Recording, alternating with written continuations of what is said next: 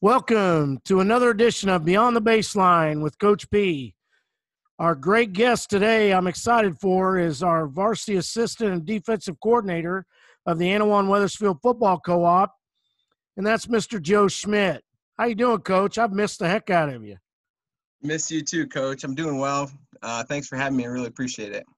Hey, you know, I think a lot of people when they start listening to this podcast are going to think – well, these two knuckleheads are going to start talking sports and they're going to go on and on and on. And, uh, but we've got a little bit uh, more important topic in, in our minds today uh, to talk about.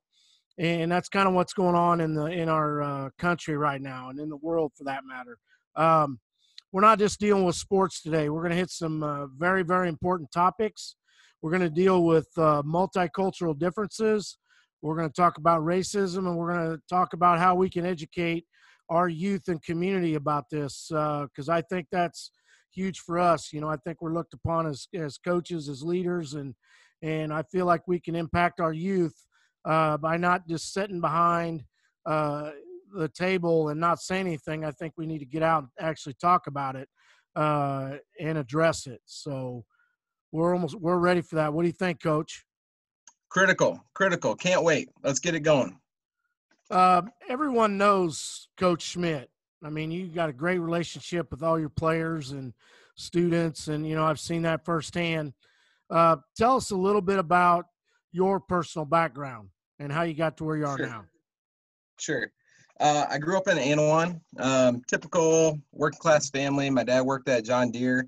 Uh, he runs a small business, small antique business. Uh, my mom was a stay-at-home mother um, and helped my dad uh, with the antique business. Uh, a brother and a sister, um, and you know, growing up in Annawan in the in the the mid '90s, you know, I didn't have much exposure to African Americans, um, and you know, to be to be quite frank, I wasn't a model citizen. Um, I used racial slurs around my friends.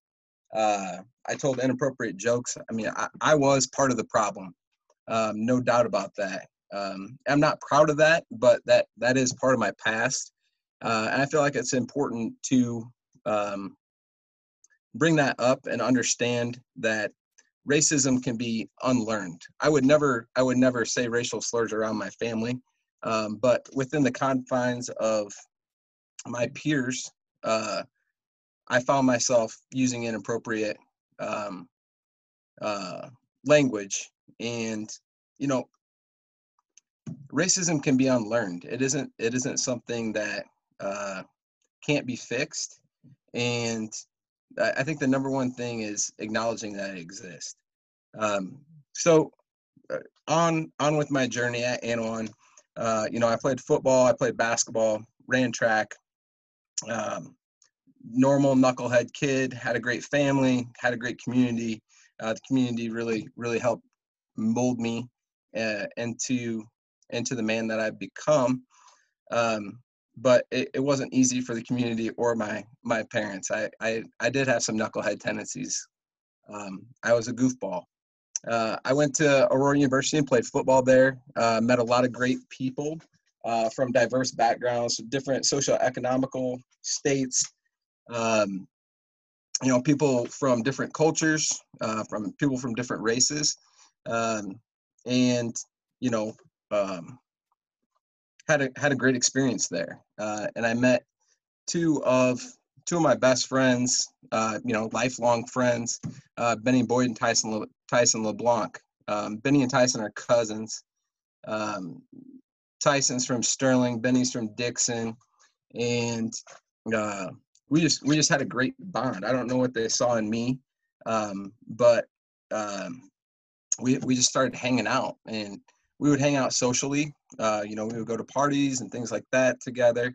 Uh, we ate lunch together uh, every day, um, and it was us three. Sometimes it was just us three. Sometimes it was us three, and you know, three or four white guys. Sometimes it was us three and three or four black guys. Um, sometimes it was just us three. Um, but my my I, I started to grow um, and and see people for who they were, which seems very obvious uh, as an adult, but at that time, um, you know, that was that was something that was challenging um, for me. So Tyson and Benny uh, are both uh, African American. Their cousin Lashante uh, came and visited, and the rest is history, right? Um, she met me, I met her. Um, you know, uh, beautiful woman. Um, and we have been married now 11 years. Um, and we have four four sons together. Uh, we we lived in the Chicagoland area from um, until 2010, and then we moved back in 2010. Uh, I had a cup of coffee out in San Diego for a little bit. Worked in the private sector for a few years, but majority of uh, my career has been in education, um, and it the the first the first leg of it was in the Chicagoland area, and then now the second leg is here in um, you know rural rural Illinois. Um, and we've been back in Avon for the past 10 years. And I, I currently, like you said, uh, coach at Wethersfield, uh, and I have had a great experience there. Um, and, uh, you know, coach football. Yeah, absolutely. You know, and, and most of, most of us all know you coach and uh, you know I appreciate that background. There's no question. Um, knowing that uh, you know your wife is African American and you're white, coming from a rural uh, community, um, you know we I, we don't. I say we. I don't. And and look at things any differently regardless of color but uh, you know and that's how you said get to know people and things like that we both had great kids uh, to coach that were that were African American, obviously, and, and, great kids and families. So, you uh, with you and your family, you know, um, have you ran into any obstacles with your family, and how'd you deal with that? And was that a teachable moment for your sons? I know they're young, but uh, you know they're always learning. Sure, sure, uh, no doubt. Um, honestly, no. Um, I've not had blatant racism towards my family. Um, I've had conflicts and confrontation stemming from you know people using uh, outdated language or being flat out racist, but it hasn't been directed um, you know towards my family. Um, and I think I, am not going to speculate on why that is. I think um, being outspoken, um, being who I am, and my wife being who she is, um, I think has helped with that. Uh, not saying that it won't happen moving forward. Uh, I pray that it doesn't. Um, as far as uh, you know, those confrontations and conflicts, like I, I've had conversations with I had a conversation with a teacher when I first moved back. Um, there was a referee that was officiating a game, um, and she used the term "colored" to to describe him. Um, and I said, you know, eh, that that's an outdated term. Um, it, you can say black guy, you can say African American, um, but colored is an outdated term. Um, you know, we, we don't really use that anymore uh, you know, I, I wish that the conversation ended there um, and I didn't have to continue to educate.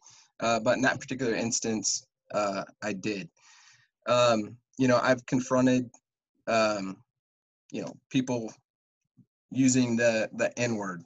I mean, uh, whether it's a kid who hears it in a song and feels like that's something that they can say because um, you know they're they're friends with a person of color.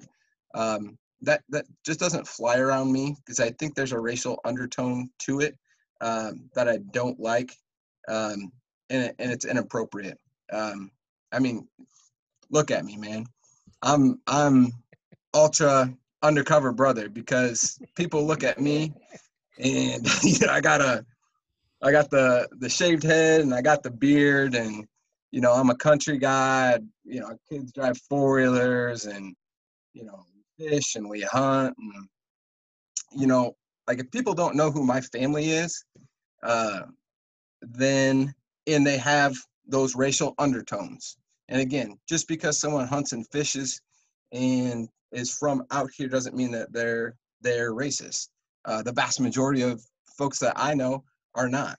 Um, a quick story: I went to get our quads worked on, um, and it was it was peak uh, George Floyd murder protest slash rioting and looting, and I, I separate the rioting and looting from the protests. Right, those two things are mutually exclusive. Mutually exclusive, and the the person that was that was working on the quads, um, you know, used used the N word to describe the the rioting and looting. Um, and I, I stopped him and said, "Hey, you know, uh, have you seen the videos of the the rioting and looting?" Yeah, I can't. You know, they're burning down, and so it's bad. It's not good. So, do, do you see the people that are rioting and looting? Well, yeah. I said, well, they're not all black folks. There's white folks, there's brown folks. Uh, you know, there's all kinds of folks that are involved with that. And when you say that word, it implies that it's all a certain group of people. Uh, and that's wrong. And uh, to that man's credit, he said, you know, uh, you're right. Uh, I think the media only shows us bits and pieces what they want. I said, I, I think you're exactly right. And they're trying to be divisive and, and cause a wedge. Um, and then I went on to say, you know, I, I know a lot of black folks, and um, the black folks that I know um, are hardworking. Um, they're dedicated to their family. You know, they're church going people. They're good people, right? They want what's best for their families. No different than no different than you uh, no different than me. Um, and, and to that he agreed. Um, now, do I think, do I know that that's going to fix that individual person? No. Um, but I do know if I say nothing, then uh, I'm part of the problem. Um, so having those conversations, I think, is important. Um, now, as far as teachable moments for my sons, uh, the Colin Kaepernick. So my son was in second grade. He came home from school, and he's like, "Dad, um, you know, Colin Kaepernick is he's against the United States of America." I said, "Whoa, whoa, whoa, whoa, whoa! Colin Kaepernick is having a peaceful protest. He's trying to spread awareness." And my wife did a much better job of articulating that um, and having that conversation. Uh, but that was a, a teachable moment to our older two sons, right? So uh, for everybody, I have a 10 year old, a nine year old, a three year old, and a newborn. Uh, my wife and I do. So four sons, um, incredibly blessed, uh, very, you know, couldn't be happier. Uh, but some of these conversations are are difficult to have. Um, another teachable moment, um, you know, uh, Ahmad Ahmaud Arbery, like um, you know, 2.23 miles, uh, run for Maud. Um, you know, we know the story. You know, he was gunned down going for a jog. Um, so when that hit, my boys, so that was like a month ago, right? Month and a half ago. Um, we had we me my wife and I decided to have um, some talks to our sons about our older two sons about what how to handle that situation if you're ever in you know a negative situation like that. Um, and those are really really difficult conversations. Um, and and a lot of it just stemmed you know just staying calm being honest um, telling folks where you're going what your intentions are things that you shouldn't have to have a conversation about with a nine and a ten year old. Um, but unfortunately uh, that that that is where we're at. Um, I mean, Tamir Rice was 12 years old when he got gunned down in the park playing cops and robbers with his friends. Uh, he was he was 12 years old. Um, that's wrong. That, that I my my I should not have to have those conversations with my sons, um, and I really hope not to have those conversations with my younger two sons. But uh, it is important that we start that dialogue um, and understand, um, you know, some of the the um, some of the powers. Some situations they they have to treat differently than some of their friends. Yeah, absolutely. That, yeah, that makes sense. And you know, I appreciate you being so open about this because it's it's something that needs to be discussed, and um, you know, we we need as educators and as as people, obviously, in our communities, make a difference with this. What is the biggest hurdle in overcoming racism? You know, uh, what is, in your opinion, is the biggest hurdle in overcoming racism? Wow, that's a good question. Uh, that's a loaded question. There's there's a lot of things that go into systematic racism. Okay, so I think the number one thing is acknowledging that there's a problem, and that seems incredibly obvious, right? Like, absolutely. Of, of course, there's a problem, right? We we we know that there's there's a problem. Um, so acknowledging that there's a problem and then you know having a clear have having clear talking points about what's going on okay because uh, I, think there are a lot of misconceptions about the black lives matter movement um, and i think squashing those out and looking at the commonality the those the venn diagram those circles that overlap finding those circles that overlap and making it about that, right? So instead of making it about, um, you know, blue lives matter or all lives matter, um, understand that you can't say blue lives matter and all lives matter without including black lives matter. So having that that uh, understanding of a black life is different because you were born black, right? So I love police for the most part. and and I, I say that because the person, the, the, the folks who killed George Floyd, I don't love those folks. Uh, the the people that made a huge mistake and went in the wrong house and killed um, Breonna Taylor, nope, I, I don't like those folks. The the folks that I love are the law enforcement folks that I know uh, and have always associated with. Um, you know, the vast majority of law enforcement are protecting and serving our communities uh, and doing a phenomenal job of of doing that. Um, but I think a lot of folks associate Black Lives Matter with being anti-law enforcement. That simply isn't the case. Um, they're not anti-police. They're anti-police killing people who are unarmed. And I think all of us are anti killing people that are unarmed, right? That's not that's not anything new. We all want that. Uh, Black Lives Matter is anti-police brutality. I don't want to get beat up by the police. Um, and I'm again, I think the vast majority of police are doing great work, and that that isn't what they do. But the folks who do those things, uh, Black Lives Matter is working to get that squashed, get that fixed. Um, you know, w- when people ask me, well, what is what what is Black Lives Matter? Um, I think Black Lives Matter is they're they're pro human rights. They're pro good cops, um, and and that's the vast majority of police. Black Lives Matter is uh, a movement for pro justice. Um, and I've talked with uh, and reached out to, you know, several police officers uh, post George Floyd uh, because the officers that I know are great people and I care a lot about them and I love them. And I want to make sure that they're okay.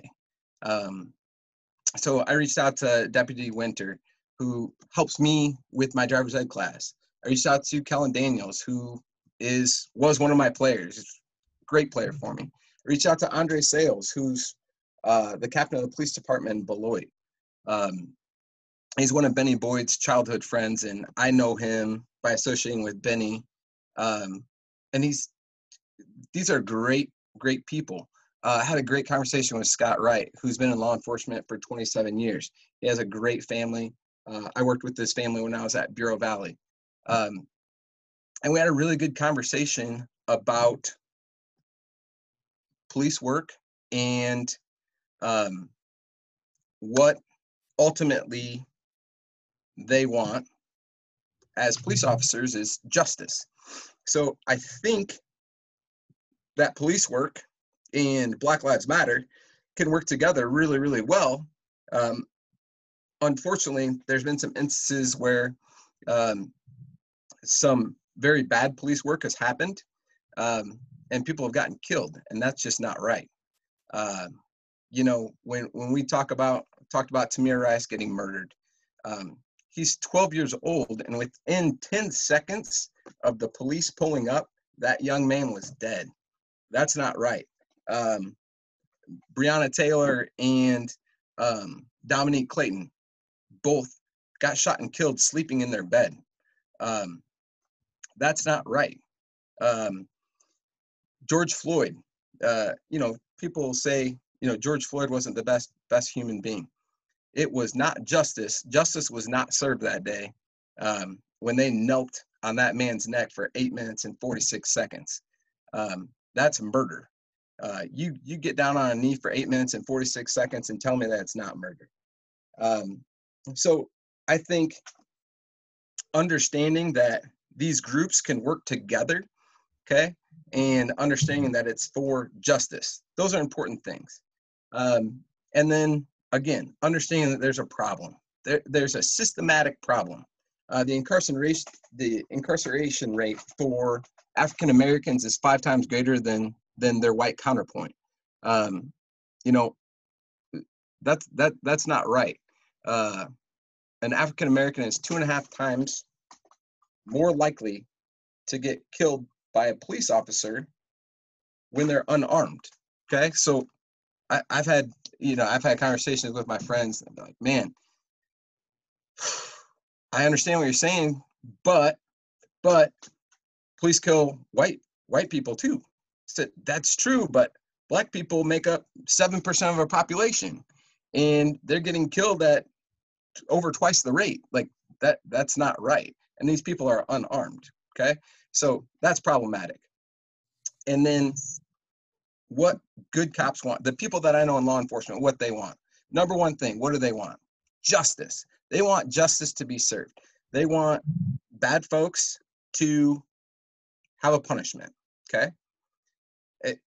And with Black Lives Matter, what do they want? They want justice. Okay. So when these bad cops do bad things, okay, the a huge issue is that uh, justice isn't served then. Okay. And what I mean by that, Coach P, is what happens after the fact. So I think the majority of us just look at it like, okay, well, that's a terrible deal. That's a really, really bad situation. That cop's probably going to go to jail for a really long time. Um, that that hasn't been the case.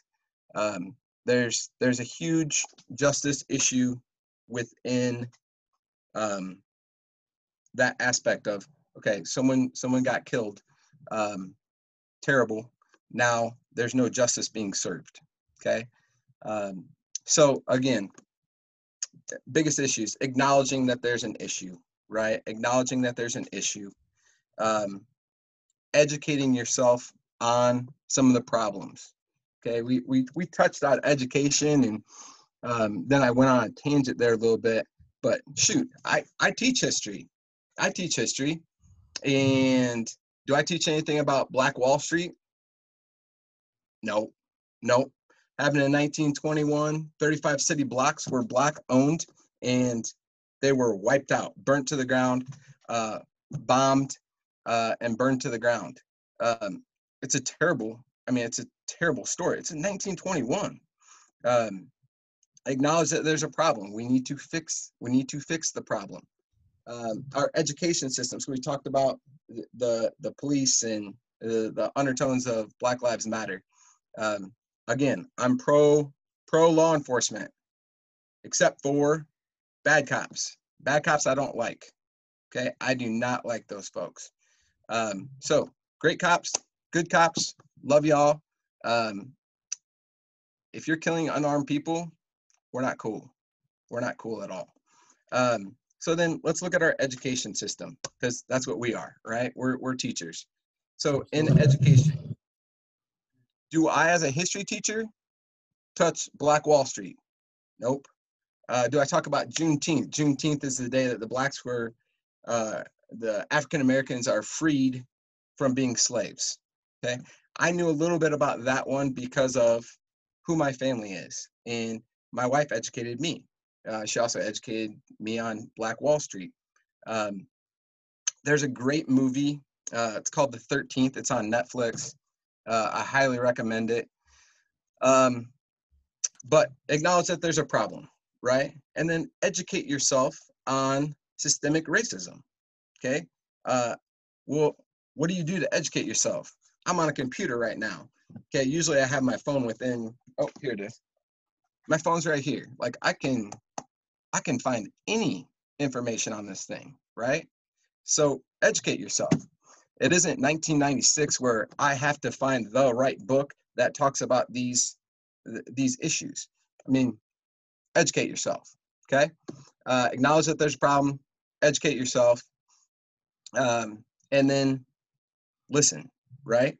Um, God gave you two ears, one mouth, so you should listen twice as much as you talk. I'm not doing a very good good job of that right now today, um, but in general, right? We need to listen and hear the different different ideas that are that are being put out there. Okay, um, and try to have an understanding. So instead of being defensive, we listen, um, and then from there, try to find some common ground. Venn diagram. Great yeah. question a lot of information there. Um, yeah, you, you were saying that you were rambling, but I think it was a guy that asked the question because I think that was a that was a that was a very great, a very good answer, but it, it needed to be that long because it's a it's a you know it's a situation that's it's a one sentence question, but it's got a ton of answers, and, and we need to cover those. And I thought you did that greatly. Uh, we're going to hit on the coaching end of it a little bit, and we both coached. Uh, a lot of great uh, African American kids, and and you know I I look at these names that that we've talked about, and they're just kids that I've had great relationships with. You've had great relationships with, so um, hopefully this won't be as complex, Coach. But the Black Lives Matter movement impact, how does that change your coaching, or does it? Sure. Um, great question, and th- these are things that you and I, folks like us, think about, right? These are things that keep us up at night. These are things of, am I doing good by all of my players, right? I know Andrew Dominski loves me, and I love him. Um, I know that Kellen Daniels loves me, and I love him, right? Like we have so many great relationships um, within our program, um, but I, I didn't know right? I'm sitting there self reflecting and going, I feel like I have a stronger voice now towards these issues than I did then. Um, and I, I, hope to continue to grow my voice. But I reached out to a lot of our guys. Uh, I reached out to Julian Harris, uh, Michael McCain Smith, Javante, Jordan Morey, um, Adrian Vachon, James Reed, Julian Tev, like the, the list goes on. Um, and I reached out to those guys and, and asked them one are they okay right because this is this is a tough time this is a really really tough time um, and it's stressful. Okay, and there's a lot of pain, and there's a lot of anger, and there's a lot of hurt. Um, so I asked them if they're okay, uh, and then um, I asked them about their time with me and their time in the program, right? The Annawan Wethersfield football program, because I was teaching at Annawan uh, and just knew a lot of these guys just through that program, through that lens, and I didn't have them as as students. So I asked it that direction. Um, and honestly, I was blown away and overwhelmed with the positive feedback that I got. Um, a lot of guys talking about, you know, uh, we're we're very inclusive and everyone felt like family, um, which made me feel very good. Um, uh, I had guys express their their ability to be individuals within a team setting, but still be themselves. Um, so I got some great positive feedback. I was really happy with that. So you're a coach, I'm a coach. What do we do with positive feedback? Sit there and pat ourselves on the back. Uh, you know, I, am the defensive coordinator. Our team just went 12 and one. Defensively, we're we're the best Annawan Wethersfield's ever been. Now, what do I do moving forward? Do I sit there and go, "Way to go, nice job"? No, you go to clinics. You talk to people that are smarter than you. You try to figure out other ways to get better, to get better, right? And I think the Black Lives Movement is no different. So what what am I going to do? Well, I don't I don't know exactly what I'm going to do differently, but I'm going to continue to educate myself, right? That's important. Um, I'm going to continue to look for ways to make sure all of our kids feel um, you know loved and respected and um, you know identify as themselves like they're they're true to themselves and i think all those things matter uh, a great deal. Um, but to pinpoint it and say this is what you're I'm going to do differently, I can't do that right now. But I am going to continue to educate myself and um, talk with people and and listen. I hope that answers your question. No, absolutely, it did great. Uh, I'm gonna put you on the football field a little bit. Uh, I couldn't, I couldn't help I like myself. That. Let's go. Yeah, I, I couldn't help myself. I didn't do that. Uh, yeah. And I'm sure this has happened, but you know, you have a player and they received racial remarks in a game by an opponent. Uh, yeah. How do you handle that situation, and how will you handle it now that you're more educated with what's going on, and how will you handle that in the future? Yeah, great question. I thought we were going to start talking some three, four combo blitzes, under, over, fronts. I'll, maybe I'll leave that maybe to cover two, do some palms. All right. Talking so, basketball, I'll leave that to you. to, to answer your question, um, yeah. So this has happened, right? Like I'm not, I'm not naive. Um, I understand that there's certain, certain people who tried to get our kids to trigger, um, and have a negative reaction um, to racism, uh, race baiting.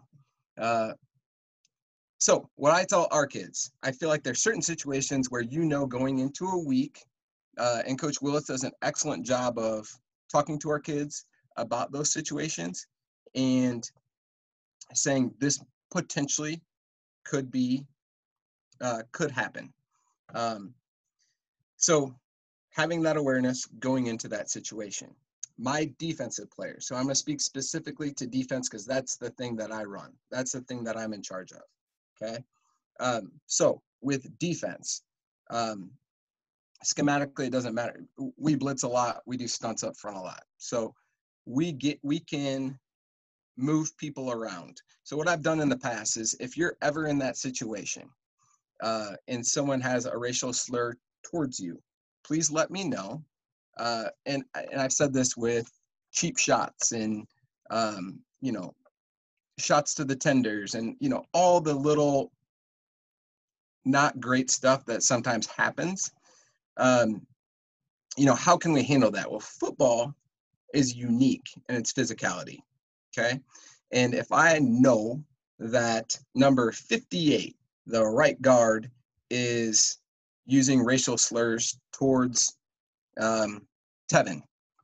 I can have Tevin stunt from a defensive line position and come crashing down legally through the rules of the game and take that aggression out in a positive way. I don't know if that's the best way to do it, um, but that's that's the route that I've always used so that our kids have a positive outlet for that anger and for the the the way that they're being mistreated. Um, I've blitzed, you know, players through people, right, who have been who have been using inappropriate language or doing dirty things. So counteracting that with something within the rules of the game, but something that can be very, very physical has been a way that I've handled that situation in the past. Into the future, um, I really, really hope. I mean, you're you're a big IHSA. I mean, you're you're an important person, Coach P. Um, I really hope that the IHSA, you know, changes their adjust rules so that the penalty for using a racial slur is substantially greater. Kids are missing time, um, not only the rest of that game, but game suspensions. Um, I think that that's fair. And if we want change, which we do, um, I think that is how, um, how how you can do it at the high school level. Um, I I think I hit. Did I hit everything, or is there anything you else? Did. No, it's and that's the question. That was kind of my next one too. Was you know how would you handle that if that was your player? But I think you already answered that because, I mean, it's it's it's a situation where I know that that's not ever going to be allowed. You know, I was lucky enough to be on the sideline uh, the, the last couple years as AD, and and I really am impressed by how you coaches interact with kids and handle situations and and things like that. So uh, it, has been very, very, very impressive. In a in a short uh, little blurb here, and if this is the last question we ask, how do we as educators and coaches teach our students and players uh, not to use racist language and undertones? How can we how can we do that as coaches? If this is the last thing, you know, our listeners hear, it's it's got to be short, concise, and to the point, like a text message. So, what do you think, Coach? What what do we need to do to teach and Put coach? me on the spot. Okay, I am, I am, buddy. That's why you're here. Educators um, confronted with racist uh, issues, confront and educate. Confront and educate. Confront it, acknowledge it, acknowledge what they're saying. Um, confront it and let them know it's not right. It's not right. And typically, I feel like people like you and I, um, who are well respected, and and I think people um, think that we're fair, right? Firm but fair, baby. Uh, I I feel like they react very well to that confrontation, right? Even if it's not a kid that I coach, I mean, I'm fair to our kids that we don't coach, right? So confront it. Uh, have that have that dialogue with them, and then educate.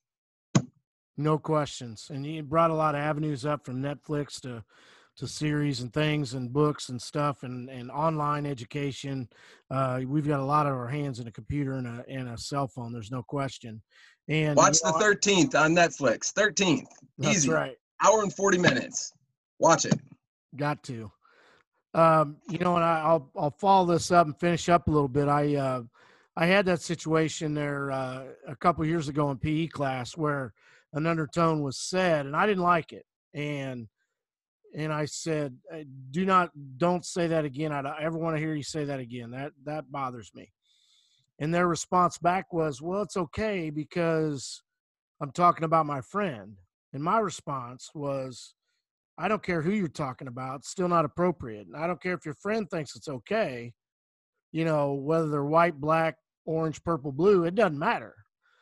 That offends me. This is my classroom and I don't want to hear that. And then that was it. So, done deal. Say, for you to say that, you know, before the fact or after the fact, you know, two years later, I'm glad that I handled that situation well because you never really know until your the situation has been brought to you and and you deal with it by reaction and you hope that that reaction is a solid one and the right one especially when you're dealing with kids um, especially in education and and you know I, I just want to thank you for being on here this is a tough topic to talk about but you know it has to be heard and, and our opinions have to be heard and we just can't sit back on our hands and say oh it'll just go away because it may go away but it's going to come back you know, it's it's like the hole that you're trying to cover on defense.